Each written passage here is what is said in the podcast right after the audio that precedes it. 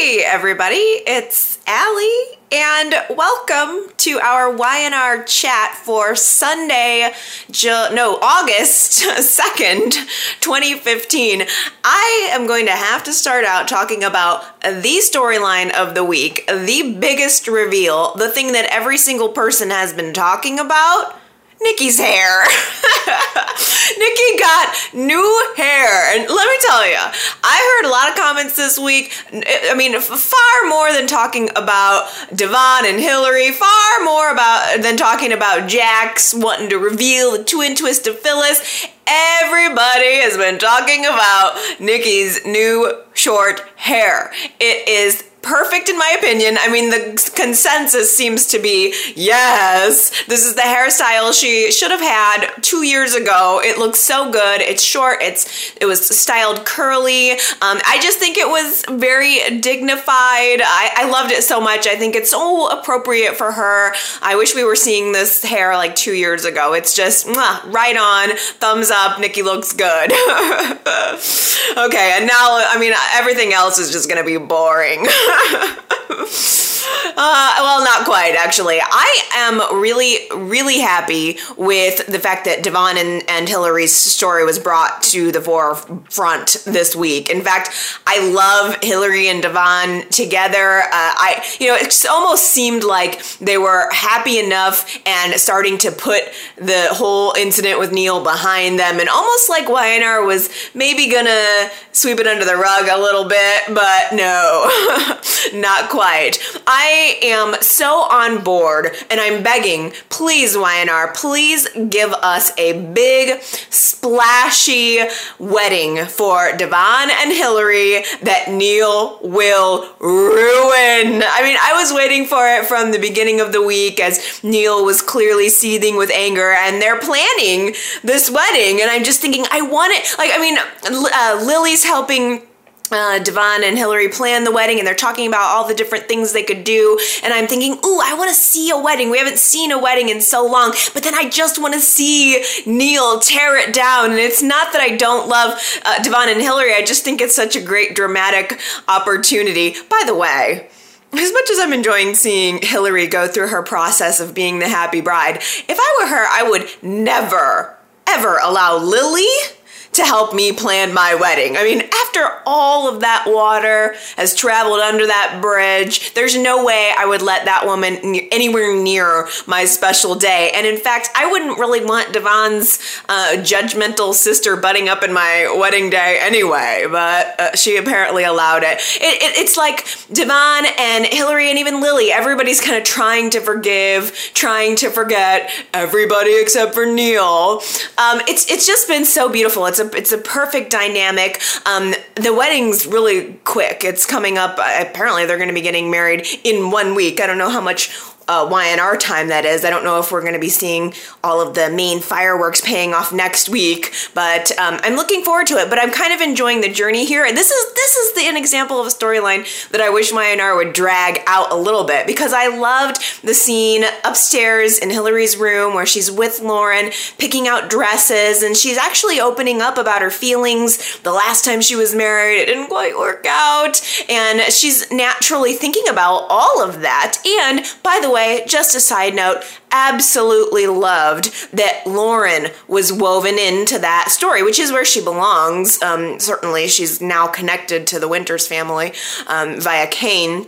But I loved that Lauren was up there looking at Hillary's dresses, seeing how excited Hillary was, and she was starting to think about her relationship with Michael. She had a flashback to her own wedding, and Lauren is is heartbroken. She she wants to, you know, be supportive and be positive, but she's just barely holding it together. And I loved that as Hillary was opening up to Lauren, Lauren was opening up to Hillary, and Lauren even said how disappointed she was in Michael because he. She said something like he he was you know Michael was constantly trying to protect me from him when all I wanted was him, and I thought that was such a poignant way to say it, and I was overjoyed when Lauren, full in you know, full in the wedding veil regalia, uh, kind of runs downstairs um, amidst all of uh, all of Hilary's wedding stuff, and she bumps into Michael with the veil on her head, and Michael has now completely turned the corner. It was like the second he got what he wanted, the divorce,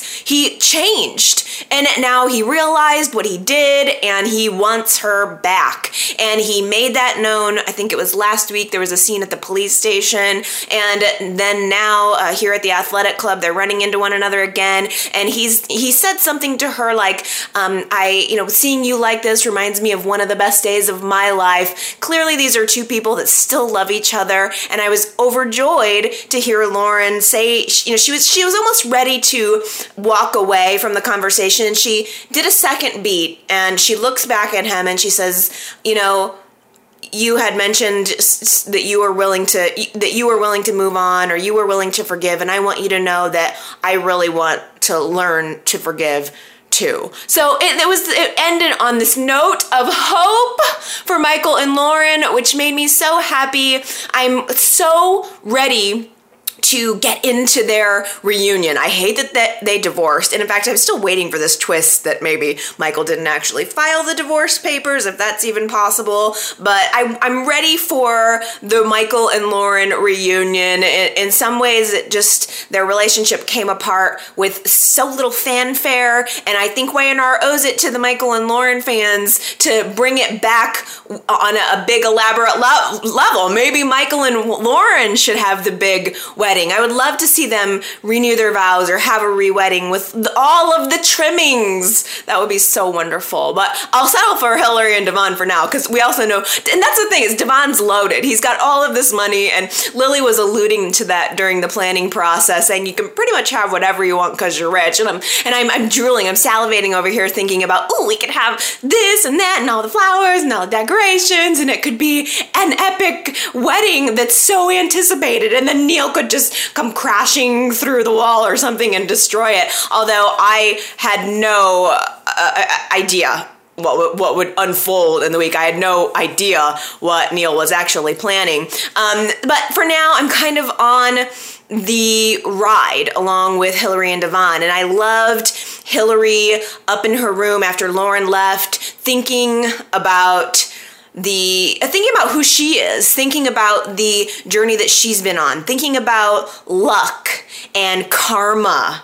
And Neil saying to them out loud um, weeks and weeks ago after he found out about the affair that karma's a bitch and you're gonna get it. And and then having Neil come up to her room. I mean, she's in the middle of plan- planning a wedding to his son and thinking about Neil, and Neil shows up, and instead of ripping her a new one and being extra judgmental, Neil has this suspicious understanding about him, um, leading Hillary to believe that although he wasn't going to come to the wedding, he wasn't going to interfere with the wedding, and that he wanted, you know, everything to be happy, and that gave her a sense of thinking that that Neil actually wanted to move on.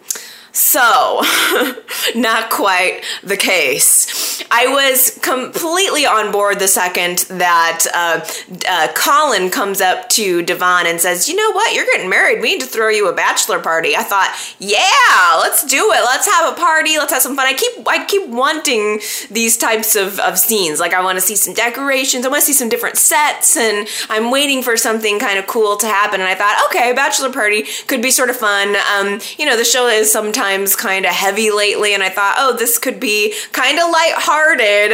Uh, all, uh, so it was Devon and Colin and Cane and Michael up in this new hotel suite. I don't think it was at the athletic club. I'm guessing it was at some other hotel, uh, strategically, I'm sure. And uh, so we see this hotel suite and there's champagne, and Colin decides to call in some dancers, aka basically prostitutes, I guess, high class prostitutes. Oh, that was so humiliating. The second Colin opened the door, the ladies show up. Every single guy in the room was like, no, thank you. I'll pass. I'm either married or committed or not a scumbag and not really wanting to pay for sex right now. Uh, but there, I thought, well, you know, oh well, more for Colin. Maybe he's just going to keep partying on his own.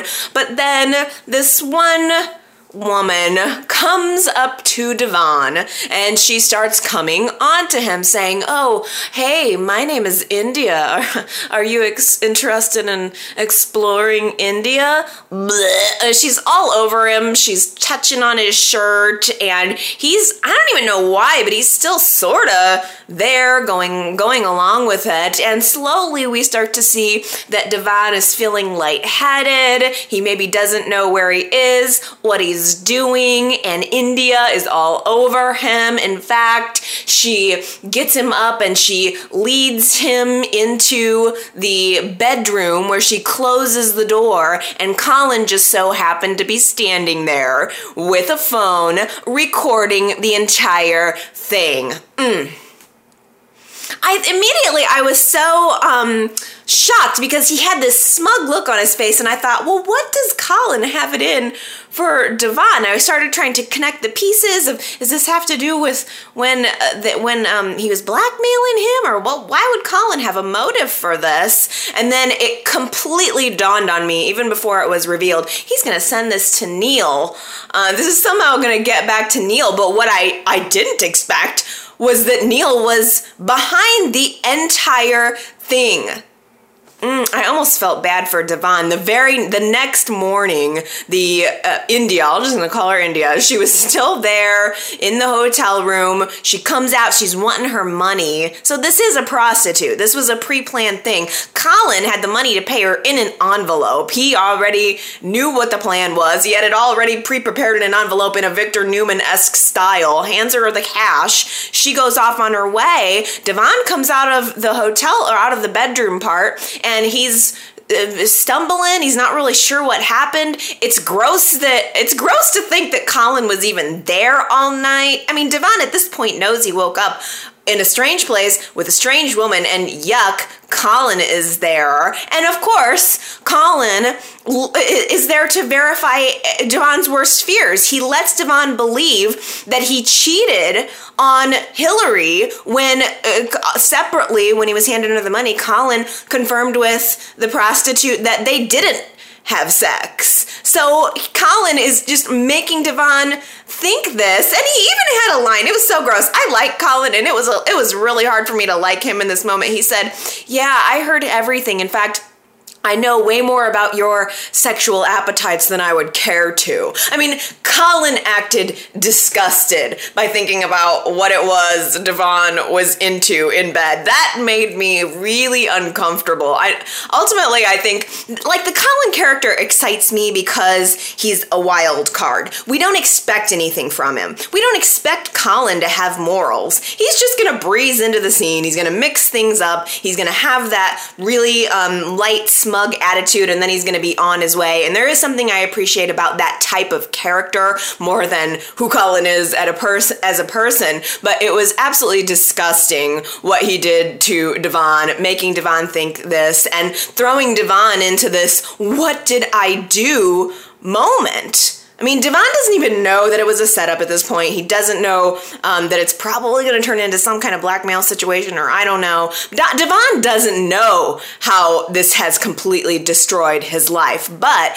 I think he really wanted to confess right away because after things break up in that room, he goes back to find Hillary, and Hillary has just been reaffirmed in her decision to marry Devon. She's been through it. She's been thinking all night about, hey, maybe it is my time to be happy. Maybe I don't have to hold myself back, hold back my excitement, and pretend that I don't want this romantic wedding when I really do. I want to be with the man that I love. We, and in fact, earlier in the week, Devon had convinced her, we paid for what we did. We've already paid that price. Now is the point where we get to enjoy it. And just at the moment where Hillary allowed herself to feel comfortable in that, confident in that, Devon comes back into the room he sees how happy she is, and rather than telling her, he chooses not to, which made me, of course, disappointed in Devon. But the payoff is going to be so much better down the road because downstairs in the athletic club, we see Neil getting a text message or a video message from Colin.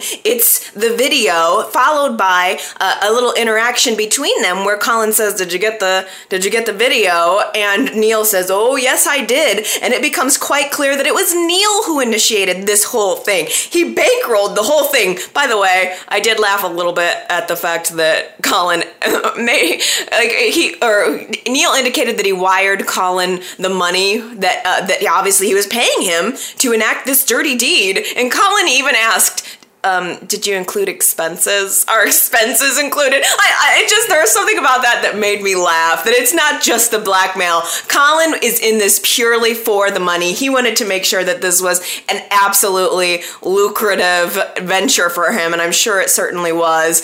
Uh, but I, you know, it's it's almost shocking to me that Neil would go to those lengths, but think about what they did to him. Think about being blind and having your son and your wife having an affair behind your back. There's no excuse for what Hillary and Devon did to them. Love is not a big a good enough a big enough excuse for what they did to Neil. And we may have kind of forgotten about it as the story has died down and I think most people seem to like the dynamic between Hillary and Devon, but there's no reason that Neil should have forgotten about it. And we've gotten little clues throughout the past few weeks that Neil is uh, is is dark, that he's having these dark fantasies about them. And ooh, Lord, I think it's going to be even darker than we thought it was going to be. Uh, you know, as far as Neil's intentions, um, I almost wonder if Neil was hoping initially that Devon would confess to Hillary because after Devon didn't tell Hillary, there was a scene upstairs um, at the Sky Bar where uh, Devon and Hillary were sitting, and Neil comes up, and the fact that they're still friendly tells Neil everything he needs to know that Devon did not confess, that Devon decided to keep this yet another lie. He decided to tell yet another lie, um, this time to Hillary. And, you know, Neil had this moment of, okay, okay, I see. I see what this is. So these two people are walking around town talking about how reformed they are, and Neil knows otherwise. They are still lying, or at least Devon is. And I think Neil has everything he needs now to completely blow it up. He gave his son kind of a chance. I mean, he set up the whole situation, but he gave him kind of a chance to to to to work his way out of it. I guess because Neil's intention is to stop the wedding. Is that what the initial intention is? To just stop the wedding and and and maybe um have kind of a lesser crime time because Nikki's been talking to Neil throughout the week, trying to talk him down from the ledge as he is confessing to really having these dark fantasies about uh, Devon and Hillary. So maybe that was his way of just sort of nudging the whole the whole setup with Devon. Maybe was his way of nudging the wedding toward a, a screeching halt. But now I think now that we've entered in, a lie into it, now that Devon's lied to her about it, I think Neil is seeing an opportunity to enact a larger revenge revenge. And I don't know if that's true. He may have been planning the larger revenge all along, but what about Neil's weird ass duct tape fantasy? That was bizarre. I mean, I, I couldn't even believe what I was watching on the scene. Neil is thinking about revenge on these two people. And thinking about something and doing it are two different things so i don't necessarily think it indicates that neil is resolved in his idea to go through with something maniacal but the fact that his dream his fantasy was to see devon and hillary get to their wedding day to get down the aisle to be ready to say their vows but their mouths are duct taped shut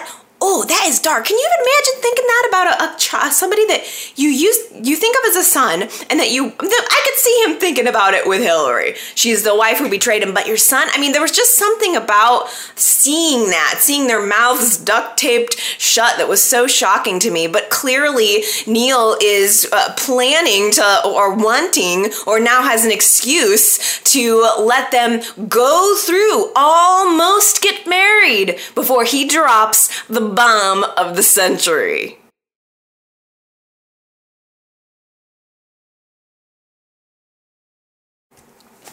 What are you guys thinking about Cane and Lily? Is this a couple that that you're rooting for? I I feel like I, I like Lily and Cane. I would like them to stay together, but I don't know if it's going to happen. Cane is taking every opportunity that he can find to needle Lily. I mean, he drunk, he's drinking. He drunkenly interrupts uh, Lily while she's doing wedding planning with Devon and Hillary just to dress her down in front of everyone. He is not missing a single opportunity to let everyone know that she betrayed him and basically that he thinks she's, um, well, that she's kind of a slut or something, you know, that she's the infidel. She's the one who betrayed him. And although I think that Cane has a right to be mad, of course, of course, his wife cheated on him, although he did contribute to that whole sequence of events by by pursuing what I think still is an inappropriately close relationship with Lauren, favoring Lauren. Um, I understand why what happened. I understand the circumstances around it. He has a right to be mad. He has a right to leave Lily. If what he wants to do is divorce her, there's no reason on earth why he is not justified in his feelings to do so. And and frankly, I kind of like seeing this side of Cane. I like that he's being aggressive. I like that he's standing up for himself. I like that he's not just rolling over and letting his love for Lily, um, you know, just uh, um, wash over any of the sins that she would have committed. But on the negative side, Cane is not an innocent flower in this relationship. Uh, I, I, mean, unless I'm forgetting something or remembering incorrectly. I mean, Cane maybe never cheated on her, but he certainly did lie to her about his identity. By the way, notice that Colin called him Ethan this week. There was a brief little scene where Colin called him Ethan. And I, I almost think that was a little um, seed to help us remember. Cane lied to Lily about his identity, about his whole life, about who he was. And not only that, but he allowed her to think that he was dead for months. Remember, we went through a long phase in Lily and Cane's relationship where it was constantly him lying to her. It was just her finding out about lie after lie after lie, and she forgave him.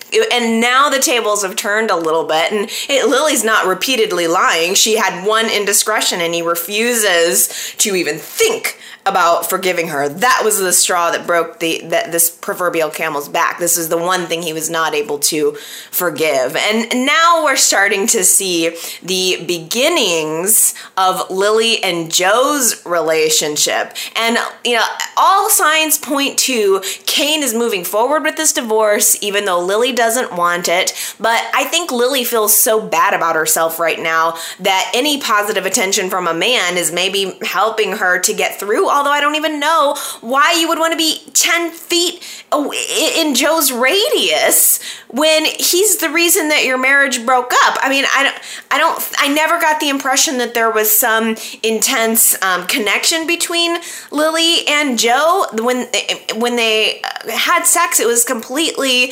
circumstantial. Lily had been drinking, so I don't know why she would give him the time of day. I don't know why Lily always gets all of the hunkiest men on the show because I would be real happy if I just had to choose between Cane and Joe. If that was where I was in my life, I would be uh, absolutely over the moon. Thank you. Maybe I'll have one of each, please. I'll have Cane on Monday, Tuesday, Wednesday, and I'll have Joe the rest of the week. Fine by me. Well, I don't know. What do you guys think about this? Do you feel any chemistry between Lily and Joe? Uh, they had a little date this week. I was shocked that she would even agree to it. And of course, he sneaks a kiss in on her, and Cane happens to come into the room and sees uh, at that very moment. So I, I don't know. I don't know. You let me know how you feel about uh, Joe and Lily. Let me know how you feel about Lily and Cane. I know uh, it seems like Y&R fans are very mixed on Lily and Cane. A lot of people have wanted them broken up for a long time, um, and a lot of people uh, love them. I mean, I think they have as many fans as they do uh, people who just want to see them done. So let me know where you stand on that. Either way, it almost seems to me that um, we're not going to be able to stop this train. Uh, Kane did have a moment of I don't know, I guess um, somewhat calming down on his position with Lily because he did finally acknowledge to her, look, you're a good mom. I, I think we should have shared custody of the children. But it was this tender moment between them where Lily was wanting more. I think she was really hoping that Cane was going to say that he forgave her, but um, he's really standing firm on uh, on the, his position that maybe divorce is the answer.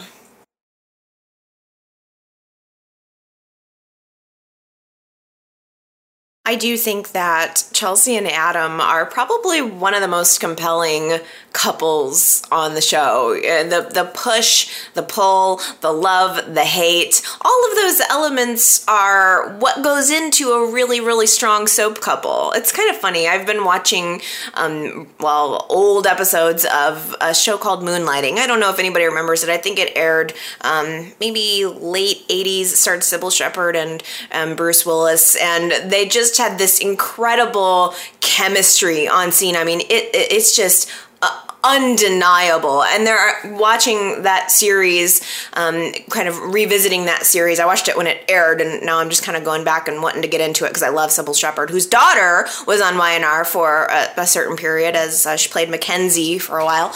Um, but there's something about that dynamic that reminds me of Adam and Chelsea. They have this just um, really. Uh, undeniable chemistry, I think, both between the actors and just in the legacy of the story. And it's taken me a long time to get to that point. I didn't always love Adam and Chelsea together um, because I was an Adam and Sharon fan, as you know. But um, I do really enjoy them to this day. And I was absolutely shocked that Adam decided to come out to Chelsea and tell her the truth about Sage's baby. He didn't even have to. I mean, he straight up tells her that Sage's baby, you know, might not be Nick's, or he admits that there was a, a question about whether or not uh, Nick was actually the father. And I was just absolutely floored. He did not have to tell her. He could have, you know, he found out last week that, you know, Nick tells him he is the father. Adam could have easily just swept that information under the rug. He did not have to blow up the fact that he slept with Sage, but he did. And Chelsea found, uh, you know, Chelsea's like, are you kidding me? I mean, to her, it's just another lie, just another betrayal. If I were her, I would be so done with him. That's not to say that I don't enjoy them for the show, but if it were me, if I were in her uh, fashionable shoes, fashionable, very expensive shoes, I would have left him a while ago. All that being said, by the way, I thought she looked great in that bright red jumpsuit. How great did Chelsea look this week? I mean, jumpsuits must be back. Remember a couple weeks ago when Lily was wearing that funky jumpsuit, and now Chelsea just looks so good in bright fire engine red. I loved, uh, I loved the tone of the gold necklace that she had on. Um, her hair was perfect. It just looked good. I loved like the cut. The cut of the jumpsuit had a little, um, almost like V slit. I love V necks um, and it just looked so so good. Um, gosh, the fashion was just on point this week. Maybe everything just comes full circle because jumpsuits were a little more in maybe in the 80s, and I don't know. It's sort of or maybe late. I don't know. I don't know, but like a couple years ago, wearing a jumpsuit would not have been real fresh, but um, seems to be now. Uh, anyway, so Chelsea finds out about this. She storms out on Adam um, at this at the athletic club, goes back to her apartment, and of course, Adam shows up there. He's at the door. He's practically wanting to beat it down. I mean, he's groveling, saying, you know, I'm sorry. You know, he's got every, you know, any number of excuses as to why he did what he did. But she shuts him down, which I liked to see. I like to see that even though I, even though this couple works, I like to see Chelsea not just rolling over and giving in to him because how many other women on the show do that? It seems that, you know, people go off and do something bad and then they just get forgiven right away. And I do like that Chelsea is standing up to someone who she loves. It's probably the hardest thing that she's ever had to do to know that he's there, to have mourned him, to love him, to have lost him, and now to have this opportunity to be back with him, but to realize that it's just not going to work. She even goes uh, as far as to say to him, I'm sorry, Connor and I are better without you. I can't imagine how difficult that was for her to say. I can't imagine how difficult that was for Adam to hear, but he has no choice and he decides to leave. Now, just as Adam has left, Paul shows up with a warrant for Gabe. Paul's still trying to get to the bottom of this whole mess with Jack shooting and is it connected to the murder? And I don't know. Poor Paul. Poor Paul in his life. He shows up with this warrant for Gabe um, and for Gabe's arrest, but apparently he's gone. Adam is gone. We are learning that he is, you know, he's broken his uh, the terms of his release um, and he's just Splitsville. Chelsea realizes this and she goes to Jack's, thinking that maybe Adam would be there. She knows that Jack knows his true identity, so she starts to talk to Jack. Um, and in fact, I was worried. Phyllis was upstairs in the bedroom. I thought, oh my gosh, is Phyllis going to come down and hear this? Because Phyllis is going to be very upset. Everyone's going to be very upset when they find out not only that Adam Newman is alive, but that Jack lied about it. So I was all nervous during that scene. But Chelsea ended up just kind of having a quiet heart to heart with Jack. Um, and I think that's maybe the first time she confronted confronted him about knowing um, knowing Gabe's real identity. But it was a really great scene, uh, and Chelsea sort of uh, well, Jack certainly explained where he was coming from and why he chose to keep the secret, and Chelsea is telling Jack, you know, you don't have to keep the secret. I've I'm done with it. This is not going to happen. I'm not going to get back together with him. Frankly, Adam Newman was better off when we thought he was dead. And not only just for me, um, for our son too. He's he's really nothing but trouble. This is causing trouble. It's bringing danger into our home, and it was a you know a, of course a very again difficult thing for Chelsea to say. And we zoom we, we zoom over into another room of the house, and Adam is there, and he has overheard Chelsea saying all of that. So now Adam realizes he doesn't have anything left for him there, and it's one thing if Chelsea doesn't want to be with him, but I I think he's not about to give up on his son, and he's not about to let Chelsea just keep uh, the reins for for Connor. He wants to know him. So, um, gosh, next thing we know, Adam's in the car with Connor. He's basically kidnapping him, saying, eh, "It's just you and me now, kid," and he's driving off into the night. I thought, oh my gosh, this is going to be huge. I can't. I. I. I, I mean, is Adam going to go on the run? Is this going to end up leading to his identity? Whoa! It's just like going to be another thing to add to his rap sheet. But before you know it, Adam's, you know, bringing, uh, well, matter of fact, Chelsea comes home uh, to where Anita was supposed to be babysitting and realizes that he's gone, realizes that Adam must have took him. Before she could get out the door and call 911, Adam shows back up. He brings Connor home. Um, and, uh, I mean, well, he was just, I don't know, decided, decided against it. I don't know why he decided not to. He was damn well to take the kid. And then, uh, better sense sense came over him and he decided not to. And I think, gosh, if there ever was a last straw for Chelsea, that had to be it. I mean, she's she's she just realized what a, a loose cannon he is. Not only has he done all of the things that he's done up until this point, but now he almost took my son. And she says to him, I can't do this anymore. I cannot keep setting myself up to be disappointed by you. I'm done and I was with her. I totally, you know, I mean, obviously the story's not done, but I was with her in that moment. Like, yes, I would have left him. I would have been done with him too, no doubt. Ugh. Just on a little side note here, um, because it's not even a big deal. It's not. It's not even to amount to a big deal. I knew Paul was to have a heart attack. Paul is trying to figure out where Gabe is. Is he on the lam? Um, he's gone back to the police station and and he's you know getting himself all worked up over the case. Chris is trying to calm him down. The man was sweating. I mean, you could see the beads on his face, and I thought he's gonna he's this is gonna he's gonna collapse on the floor in about a second. And of course he did. He has to get rushed off to the hospital. Uh, he's had a heart attack, so I guess he'll he'll just be there for the next couple of days. Uh, and while Paul is uh, off in the um, in the uh, hospital, uh, Adam decides that he's going to turn himself in. If Chelsea's done with him, he just decides I gotta I, I have to take responsibility for my actions. Finally, he goes to the police. He turns himself in. Um, instead of Paul, he gets Detective Harding, which I was very tickled by. I liked it. Um, he certainly took that opportunity to needle uh, Gabe as much as possible, uh, and um, I enjoyed every moment of it. But now we have the moment of the dreaded uh, fingerprints. As soon as Gabriel Bingham gets fingerprinted, they're gonna realize that he's Adam Newman, which is I'm surprised that he didn't go to the trouble of burning off his fingertips or having the um the the plastic surgeon reconstruct when, you know while you're reconstructing someone to look exactly like someone else why not just reconstruct their fingerprints as well? Why not go all the way with this craziness? Um But no, uh, just as Adam's hand is getting ready for the fingerprints, uh, Harding gets a phone call and it's someone saying, demanding it's a judge or somebody, some judge, I think, demanding uh, his release. So he gets off scot free. And we all now realize that uh, at least this part of the story or his identity, this part of the story is over. His identity is safe for now because it was Jack who saved his hide.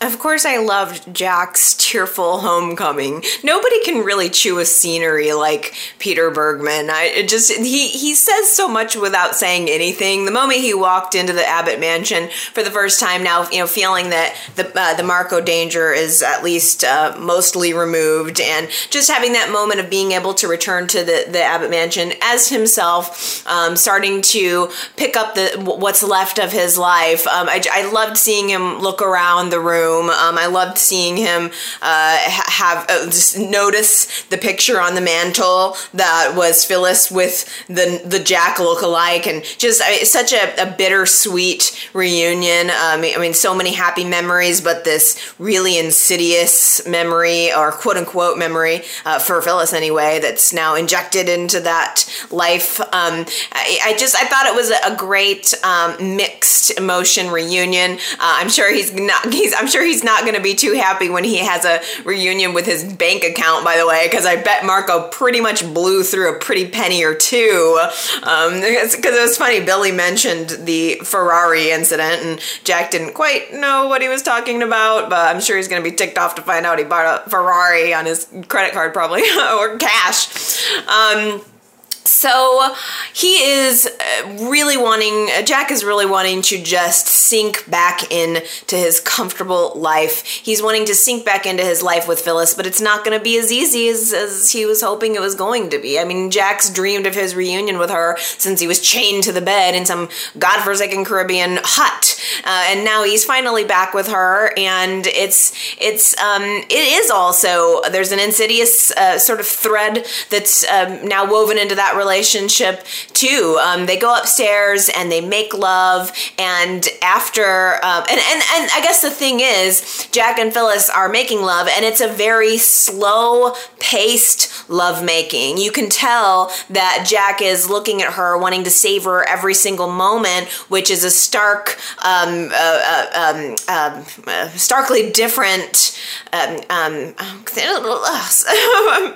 I know I usually have don't have as hard of a time I'm choosing my words. Um, but uh, it's starkly different from uh, the crazed love making that Phyllis experienced with Marco. And after Jack and Phyllis make love, there's this scene where she falls asleep, uh, but she's still awake or making him think that she's uh, asleep. And she's thinking about how different that was. So, I mean, Phyllis has to know that something is up. Everything about Jack's personality is now slowed down. It's gone back to where it was before. I don't know if there's a part of Phyllis that sort of misses the excitement, um, but it's it's obviously very awkward between them. Jack is trying to do everything he can do to um, to to to reconnect with Phyllis uh, while not telling her the truth about what really went down. That there were two Jacks. So he decides that he wants to go back to Istanbul. This was kind of the last time that they went away together and that they were you know really able to connect because even the wedding when they went away that is a source of intense pain for Jack. So he takes her back to Istanbul and what a coincidence coincidence. They he he's able to get the exact same set. I I mean the exact same hotel suite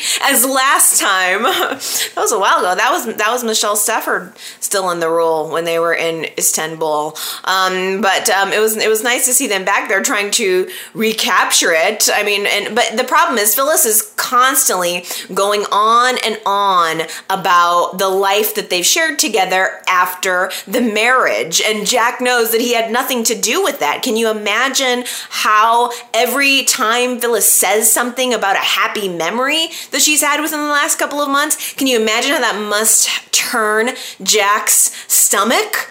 And it, it's strange because as he is starting to, it's starting to come to a boil. She's wanting to remember things that he's wanting to forget, and he's wanting to gloss over things that she really cherishes. Uh, and I almost detected a note of Jack being a little bit resentful of the fact that Phyllis couldn't distinguish between the two of them. I wonder if you guys picked up on that too. And I almost think that's maybe what um, what really catapulted him to the next level of needing to tell the truth. I think he just can't bear to keep the truth from her any longer as well. And, and maybe thinking that a part of her needed to know what had gone on, but he finally can't hold it in any longer. And he just tells her, look, the reason why you notice such a, a big difference between my personality then and my personality now is because there are, there were two, there were two Jack Abbotts. and it's something obviously that he was wanting to tell her while he was in the, ho- the hospital.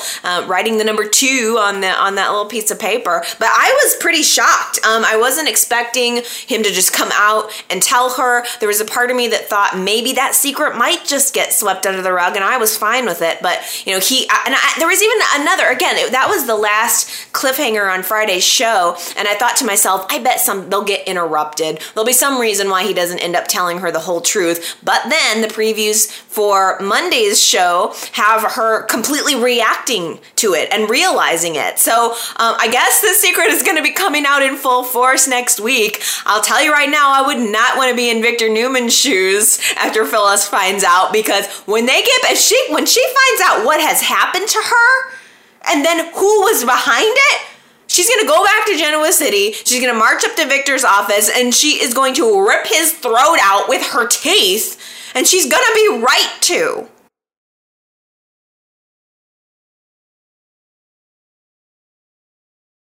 Apparently, both Noah and Marissa are incapable of wiping their own mouths.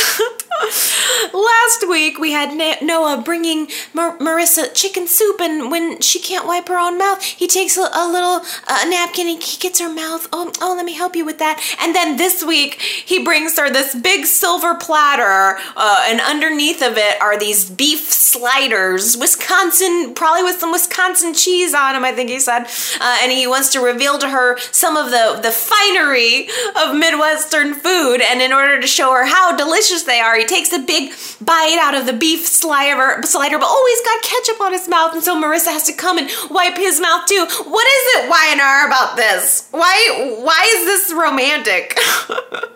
and what is it with these two people? They can't freaking feed themselves correctly? It was weird. Uh, but uh, of course, I'm loving Noah and Marissa. I think it's such an unexpected and just sweet twist. Um, I'm still wondering what exactly the connection between Marissa and Victor is going to be. Um, I I don't know. I almost kind of wonder if there's any chance that Marissa's going to end up being Victor's daughter or something. I don't know. I'm I can't help looking for what the twist is is going to be because there was certainly a connection there. Uh, or I'm thinking maybe is Victor going to hook up with her or what? I don't know. I'm not sure. I have no circum. I have no uh, evidence to support this, and please don't tell me if you know what it is. But I'm just speculating here. Um, so Marissa is, of course, being brought in to tie up loose ends on the Courtney and Austin's murder storyline. Kevin and Marissa, or excuse me, Kevin and um, Oh, good lord. Mariah. Mariah and Marissa. That's going to be a hard one for me to keep straight. Kevin and Mariah are not fooled. They're not quite as blinded uh, toward Marissa as Noah is. And they decide that they want to double check her story about what happened that night at the lake. So Mariah and Kevin get their scuba gear. and they go scuba diving to the bottom of the lake and they miraculously find the car. And the problem is as we kind of predicted last week they find the car but they don't find the body. They do not find marco which i think is just Y&R's way of um, kind of just sort of leaving this story on a note that Marco might still be out there. Um, I don't think we're, I don't know, I, th- I feel like we're done seeing the twins. I don't know why. I feel like that was just their way of leaving it open. Uh, but I, I, guess there's a part of me that just feels shocked by all, but that we're still talking about all of this. Um, Kevin and Marissa come back to uh, Noah and they t- and Marissa and tell them that they didn't find the body, and they decide that they want to go to the police and turn it over, turn the information over they turn it over to Detective Harding. Detective Harding comes in. He questions Marissa. He's suspicious of her. Everybody's wondering, you know, what does Marissa have any involvement? Um, is Marco not dead? Is he going to come back for Marissa and for the rest? Um, I, I, I just the whole thing is so done and tired for me. I loved though that uh, Detective Harding made some kind of comment about uh, about Mariah and Kevin um, doing the Scooby Doo gang thing, which really tickled me because we've been saying that here. I thought, did they get that line from Y&R Chatters?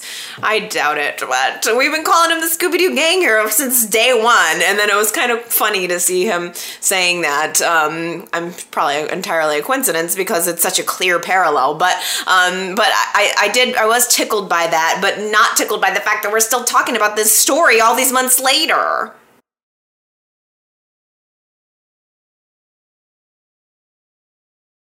Was anybody else shocked that Nick had a total change of heart when it comes to Sage? I, I, I really, he was furious last week with her that she kept the paternity test results from him.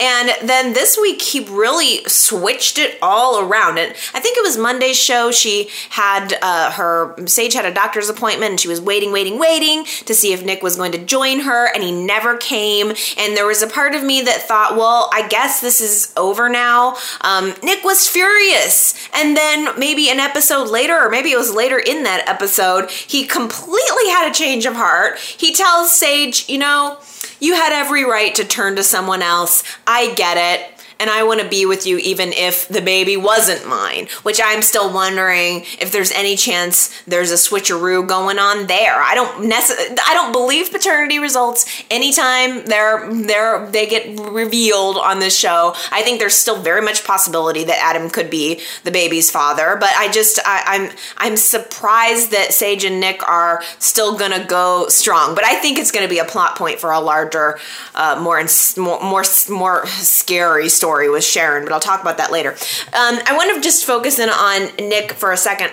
because um, I was also surprised that Victor comes back to Newman Enterprises. He's back in the chair now. And Nick immediately tells Victor, I'm out. if you're back, I'm out. I was only here to help secure the company while you were gone, but I this is not where I belong. This is not where I want to be. Good instinct, Nick. Really good instinct. You should have got out while the getting was good, but of course, um, Victor ends up changing his mind. Victor will say anything, he will do anything to keep Nick close.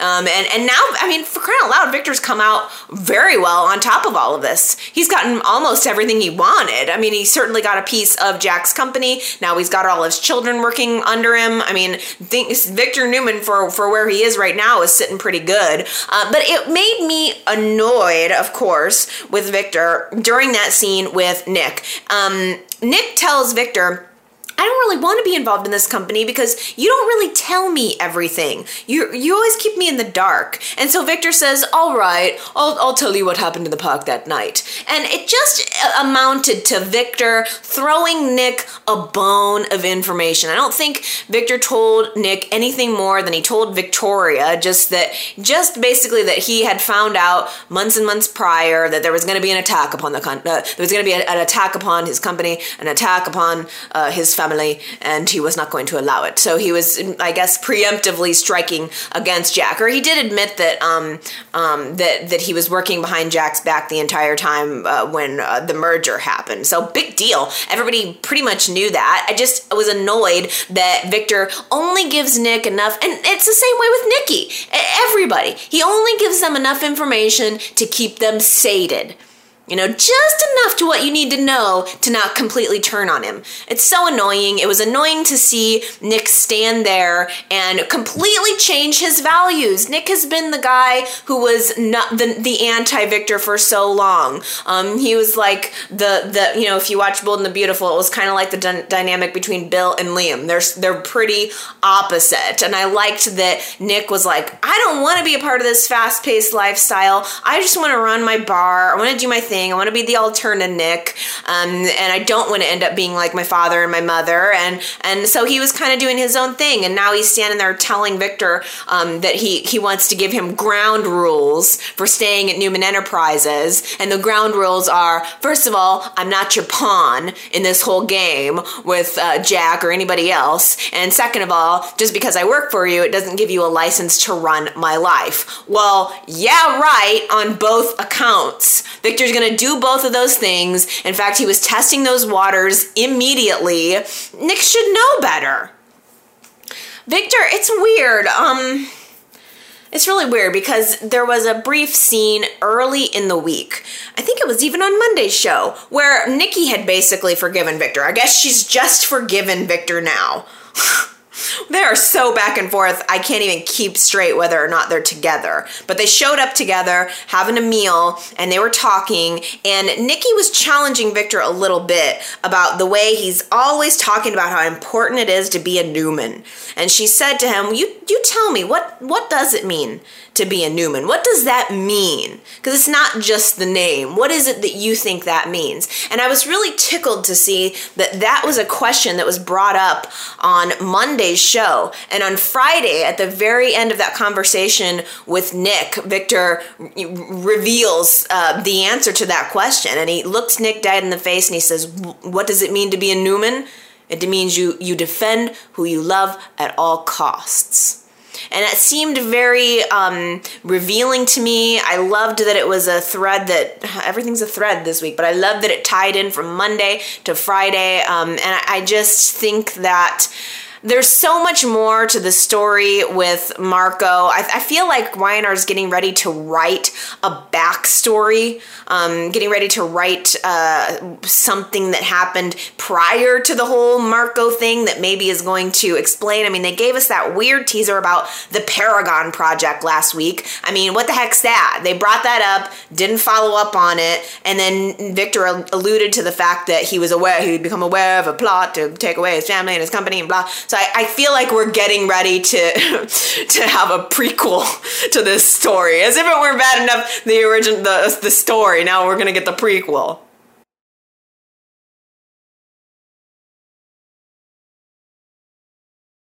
Sharon just so happens to be at the hospital for her first ultrasound at the exact same time that Sage is at the hospital. There's something about this is very, very fishy to me. And frankly, the way Sharon is being so nice to Sage is fishy to me. I mean, there was really funny. Uh, there was a scene where Sage is freaking out over the fact that she, you know, Nick hasn't arrived at her doctor's appointment, uh, and Sage lets slip that she thinks her and Nick's relationship is not as strong anymore. And Sharon said, "Well, hey, it's not like you lied to him about his daughter's DNA test."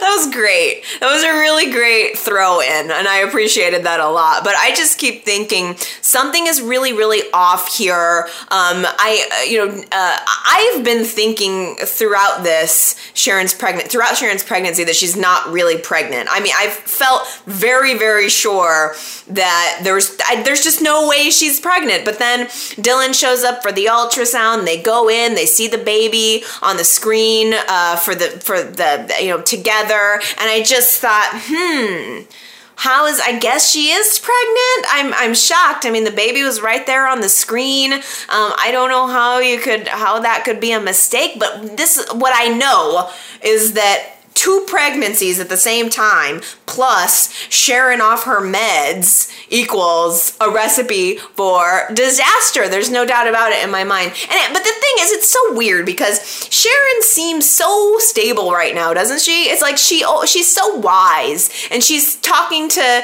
Sage. And that conversation with Sage just was so um, I don't know. I just got a wise vibe from her. Like she'd learned from her mistakes. Well, why is she being so um, stable when she's off her meds? But then later um, there was a scene at the coffee house between her and D- Dylan. They're looking at the photo of their baby from the sonogram, and it should be this happy, joyous occasion. And instead, Sharon freaks out and kind of almost breaks up with him.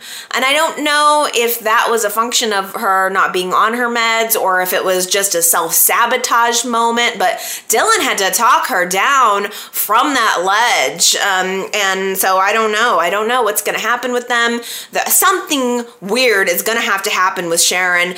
And Dylan is also, he is so all in. He's very almost clingy. Uh, I know a lot of people love Dylan and Sharon. I'm, I, I, to me, it's just always been too fast, too fast, too fast. And I will freaking bet you that we are stepping into the very beginnings, maybe next week, maybe the week after, I don't know, but the very beginnings of Sharon and Dylan now just magically deciding to get married.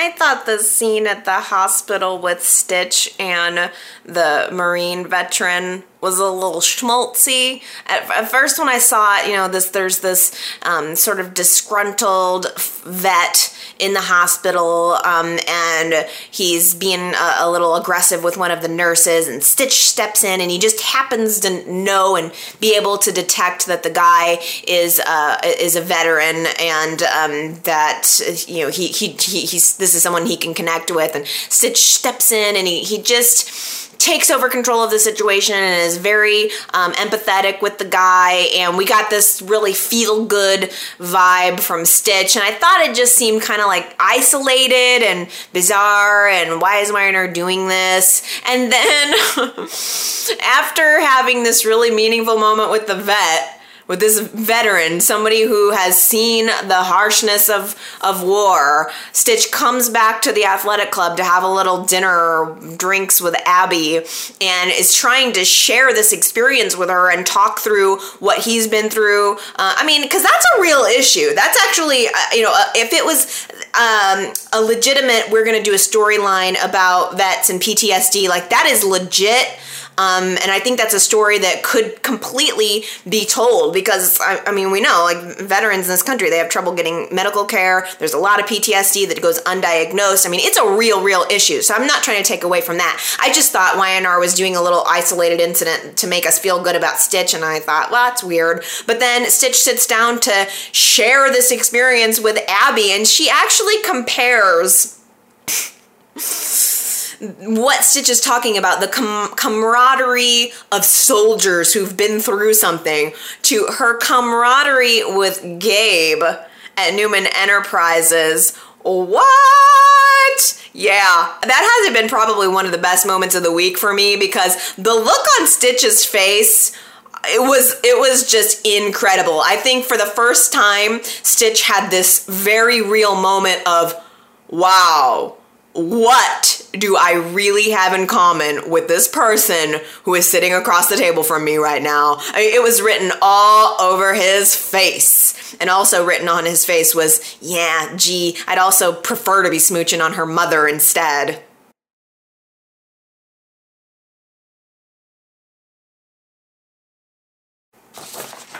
And that brings us to time for comments. Uh, Gina left me a voicemail. Uh, Gina in Australia says, Three cheers for Nikki's hairdo. that made me laugh. I was so happy and thrilled to see everybody giving cheers to, to Nikki's hair. It surely was the story of the week. Uh, Katie on Facebook, great comment, says, So glad Stitch uh, is finally seeing Abby for the vain, narcissistic princess she is. Comparing a business relationship to Stitch's marine friends, I honestly didn't think Abby could do or say anything stupider, stupider, but she is always full of surprises and herself. Oh, it's such a good comment. I felt the same way. Bobby on Facebook says, What the heck is Abby saying to Stitch when he was remembering the war and his fallen soldier brothers, comparing that to her relationship with Gabe? Who would ever say that?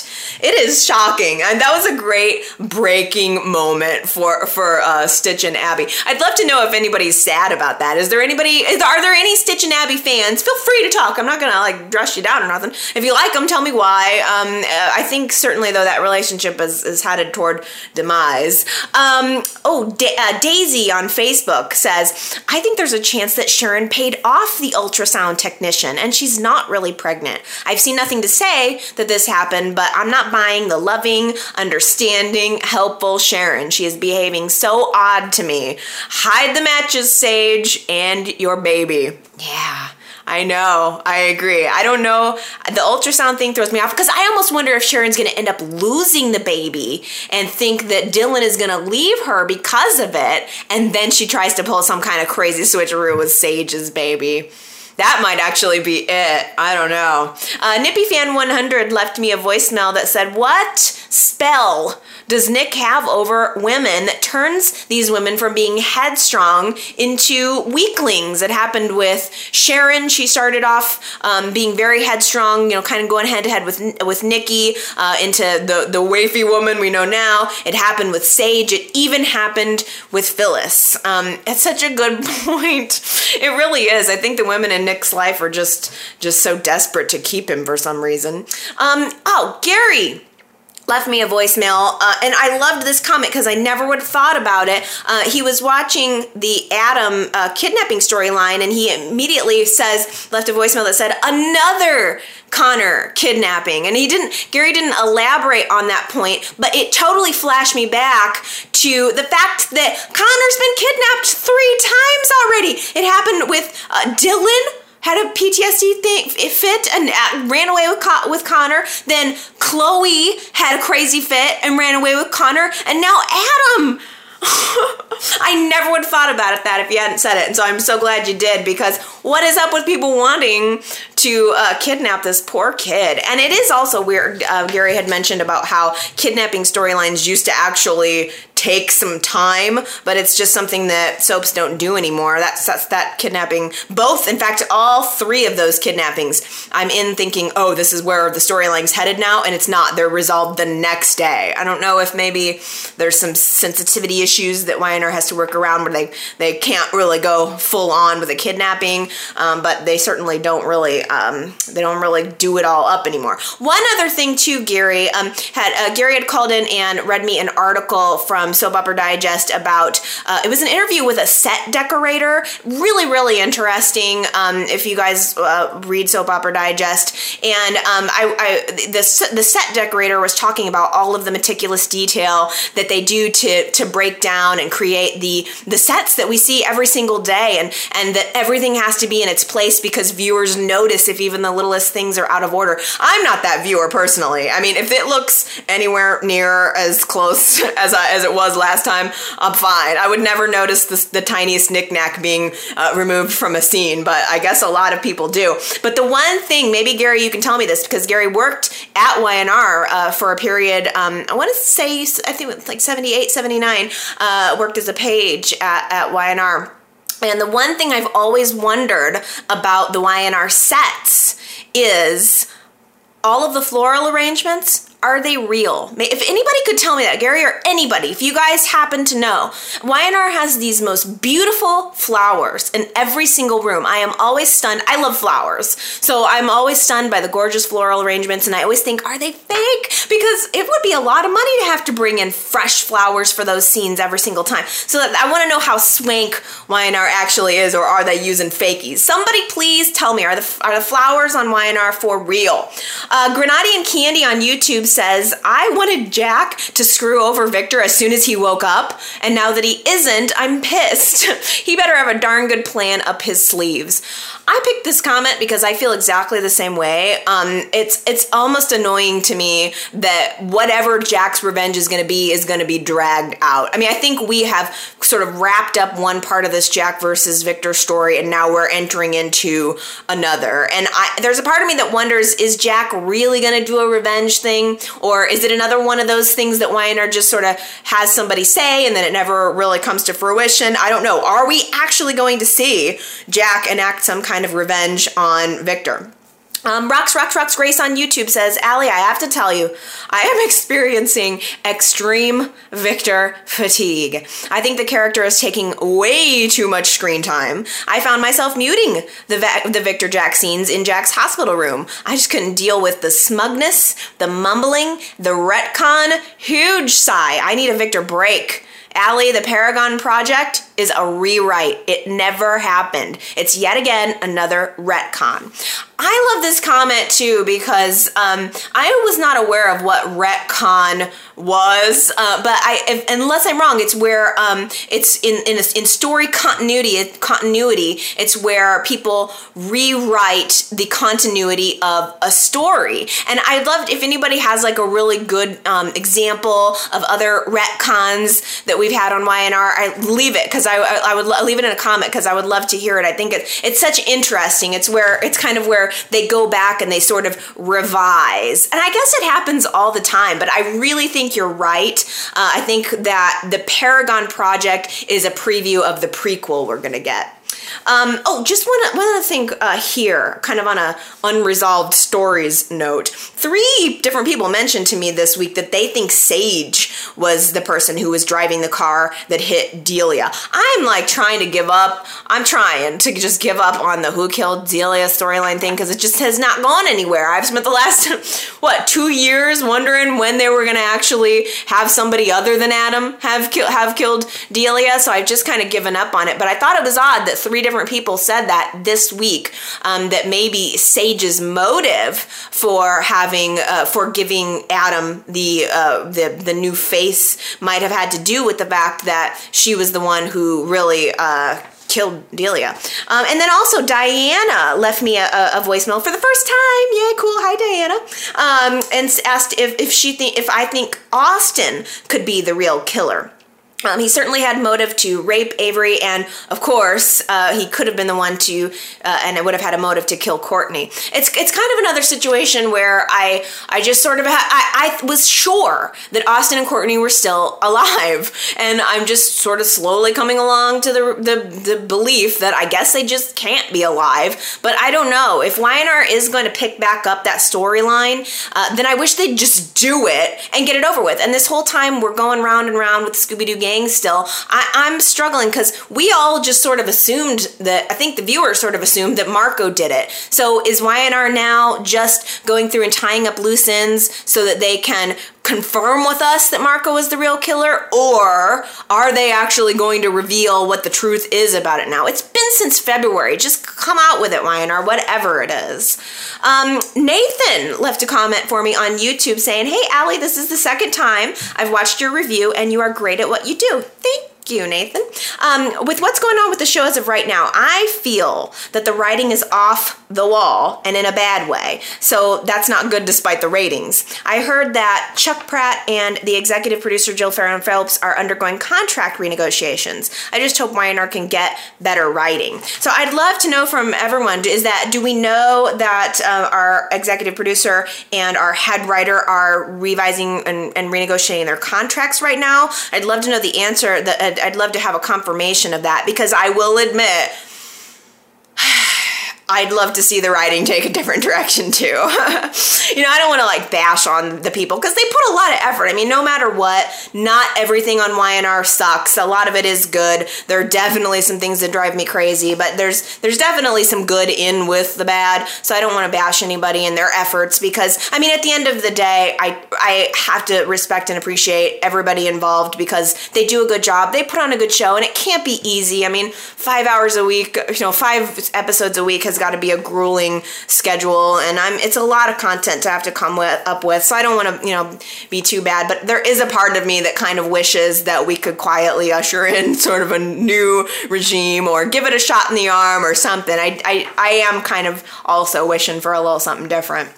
Um, Beatrice left me a voicemail uh, saying Paul's heart attack is just the same as Ashley's brain tumor. They're going to sweep right over that. Y&R has so many mini storylines that they don't even finish the main storylines. I, I, I, that's exactly how I'm feeling too. Because when the Paul heart attack thing happened, I thought there's no way they're going to pick up on this. It's just kind of a plot device, and it feels a lot like Y&R is always looking for that shock, like oh, Paul's having a heart attack. Back in the day, and maybe this is just me getting old and being an old grumpy soap viewer but back in the day, that Paul had a heart attack, they would have lashed onto that and it would have been the story for two weeks or more. And it's just not like that anymore. And, you know, there's good and bad uh, with that. I mean, there's definitely something annoying about uh, something being dragged out for forever. But, um, but yeah, I, I, know what you're saying and I totally agree. Um, another point that Beatrice had mentioned, actually, two more points um, in her voicemail was um, it, it, this intrigued me was the idea that maybe Phyllis could end up pregnant.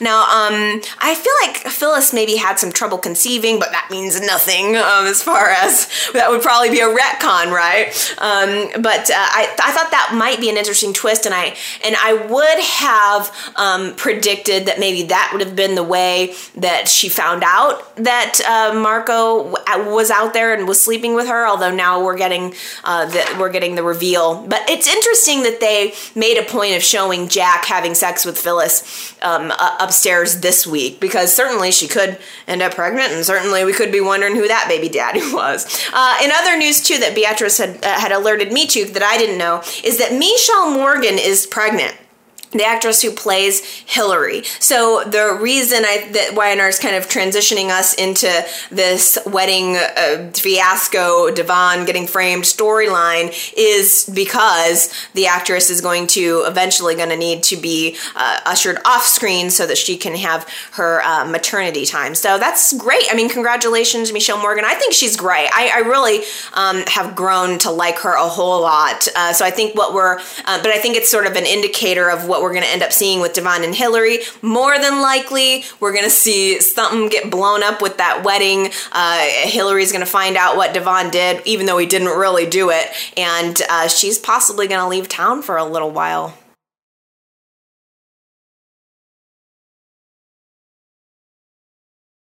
Okay, you guys, I don't know how long I've been talking, but I'm guessing it's longer than normal. um,